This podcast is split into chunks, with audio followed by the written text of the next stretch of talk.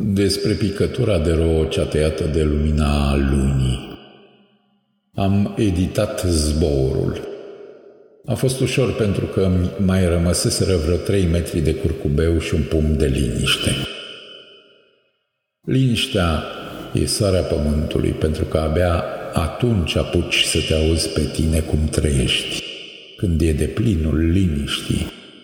Dar și liniștea aceasta trebuie să știi să o auzi cum respiră, așa cum respiră o sinfonie, așa cum respiră un poem într-o măsură alb pe alb, aproape de divin.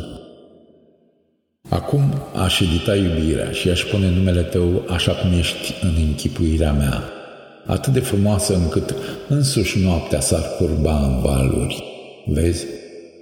Așa e toată viața mea un continuu montaj de clipe, cum oceanul e un continuu montaj de valuri.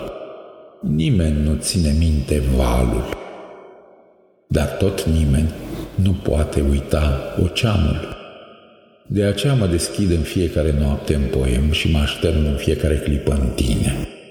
În picătura de rouă cea tăiată de lumina lunii mă închin la fiecare clipă lângă tine cu un suspin Vezi, adevărata iubire nu o poate uita nimeni, căci este un ocean divin.